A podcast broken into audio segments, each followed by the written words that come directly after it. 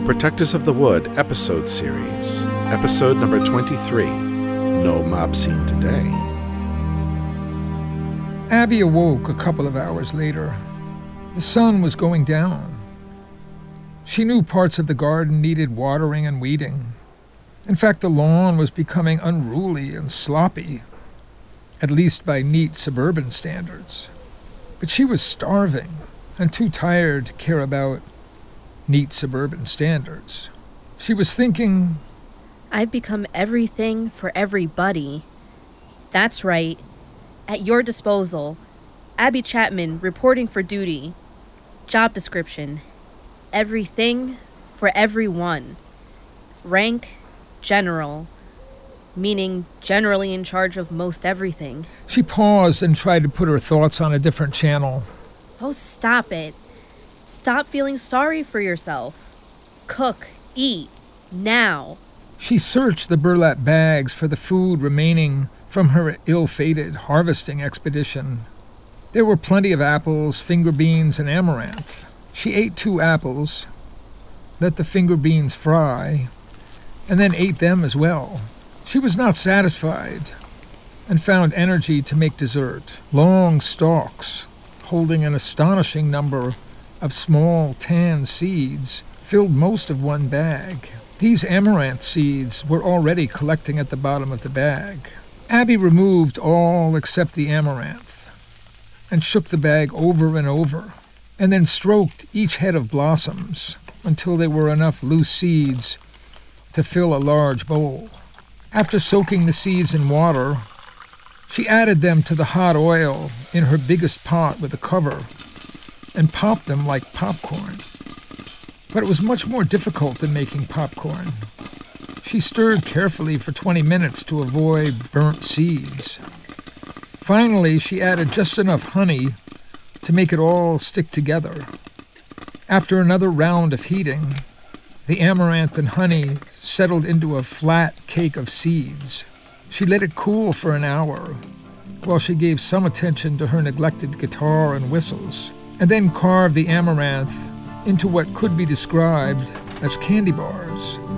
Ten of them. She immediately ate two. They were delicious and gave her a sugar buzz. Then she started working on a song. A few chords went together, and she found a few words. Green leaves grow in the morning light. Blackbird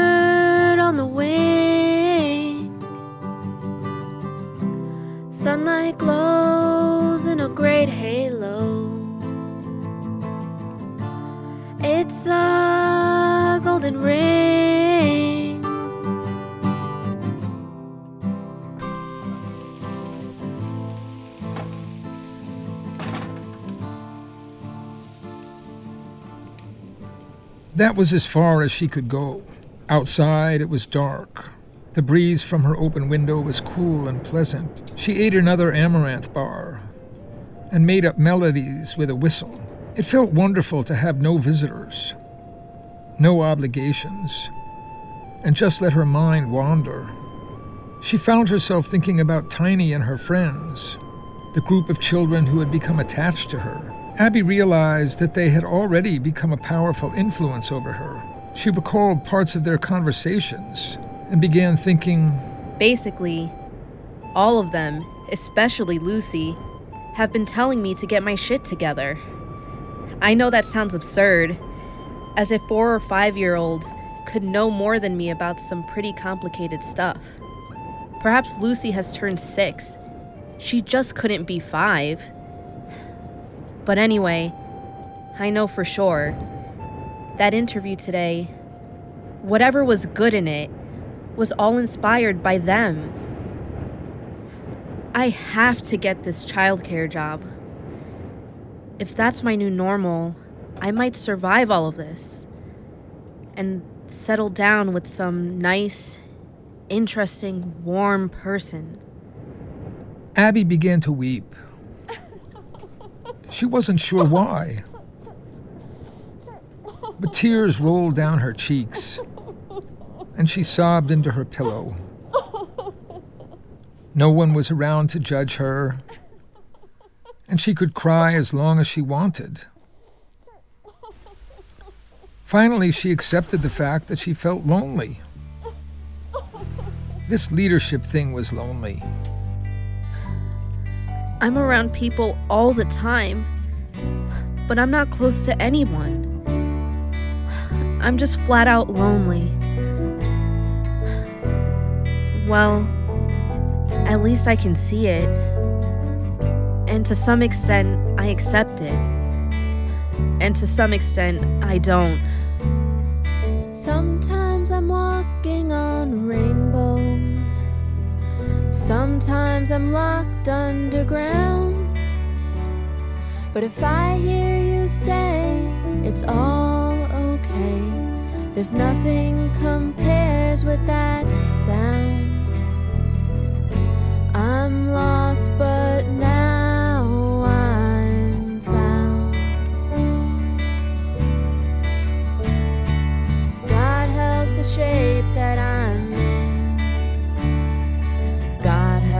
shape that I'm in. Just come back to me. I'll be yours for free. I'll do all the good I can do. It's just that I need you. I care about a lot of things, I guess. I try and I try just to do my best. But if it's not right with you, there's nothing I can do. I'm lost before I begin. God help the shape I'm in. God help the shape that the shape that I'm in. Just come back to me. I'll be yours for free. I'll do all the good I can do. It's just that I need you. Sometimes I'm stumbling through my day, and there's no light upon the way. There's nothing I can see, it's dark as can be. Hold my hand and see me through. I'm lost if I don't have you. God help the shape that I'm shape that I'm in. Just come back to me.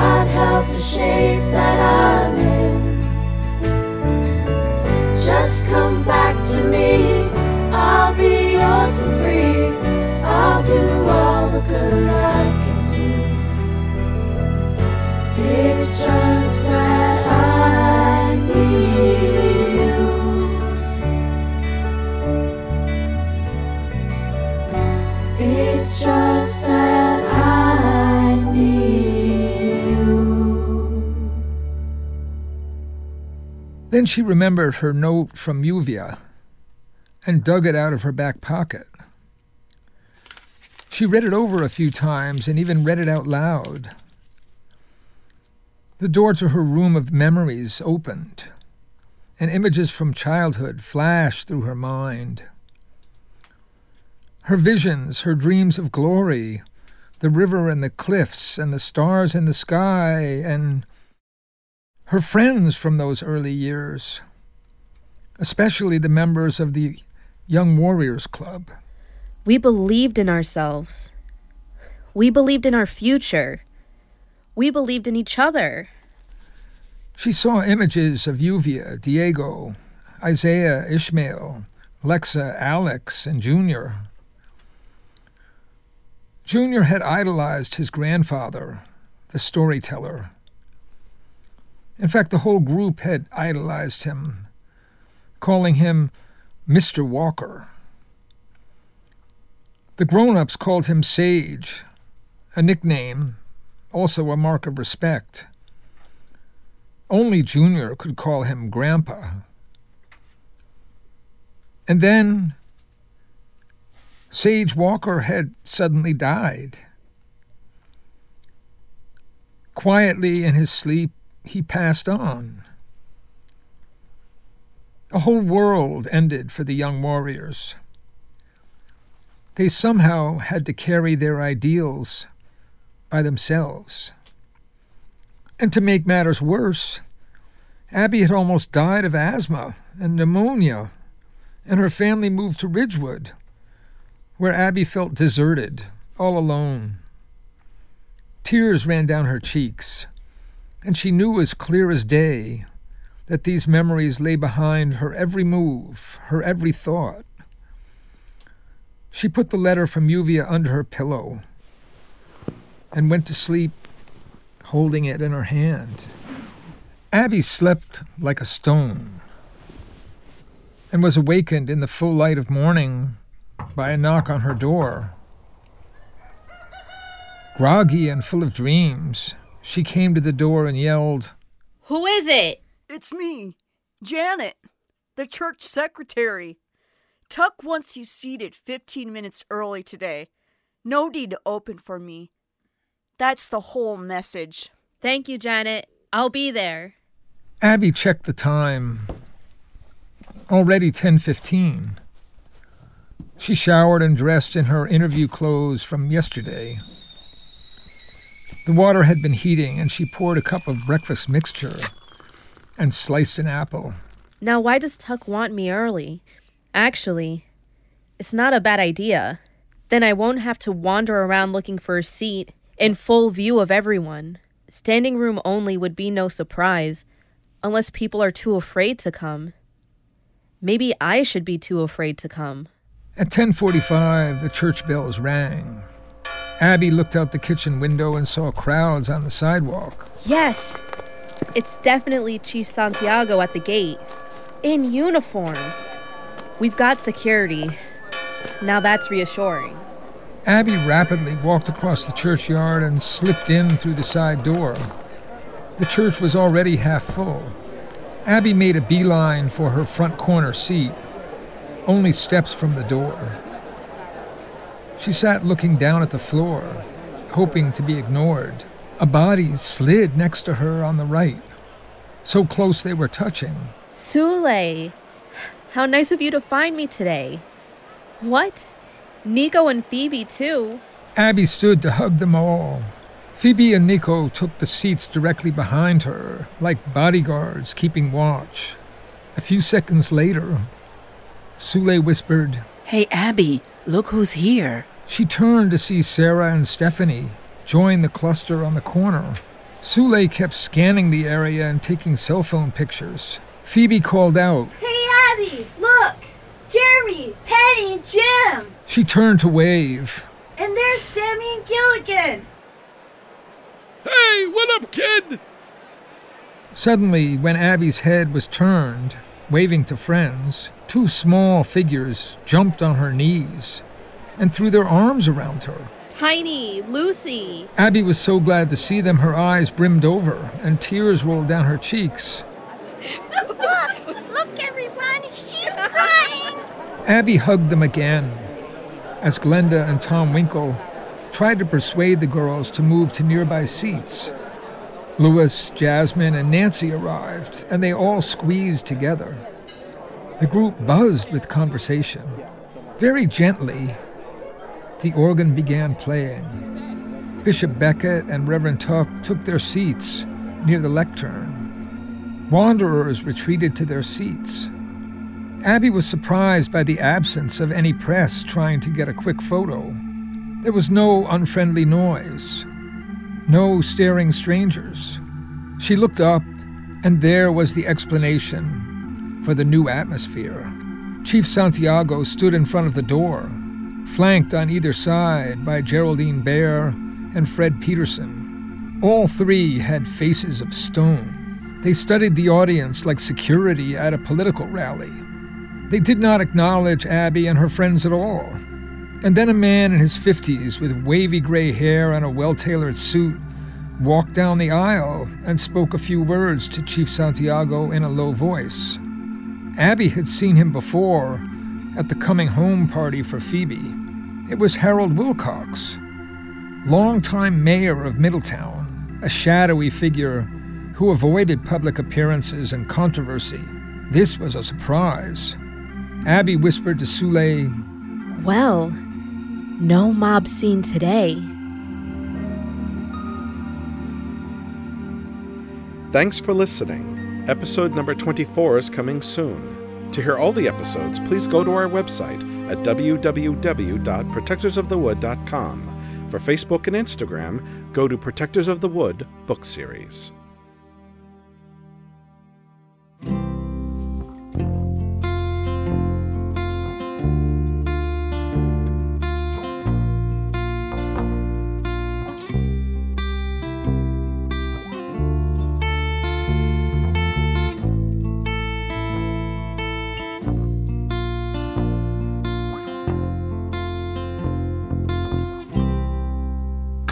Follow me.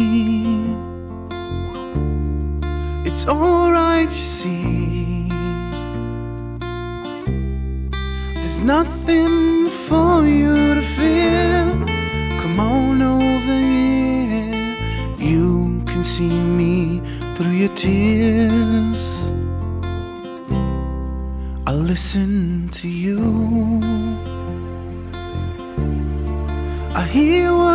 Say.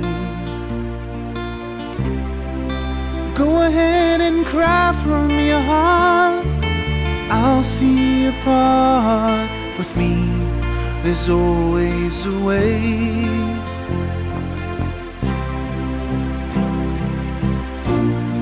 I'll see you wherever you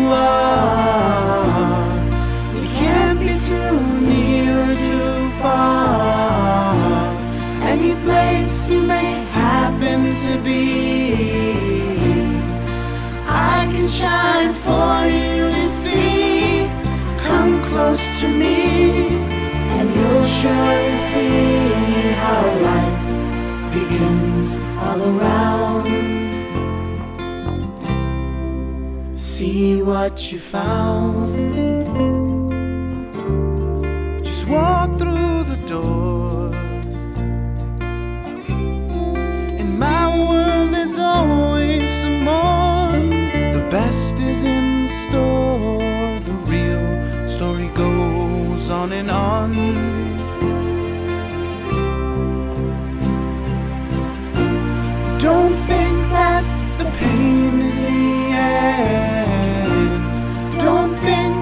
it's all that there is.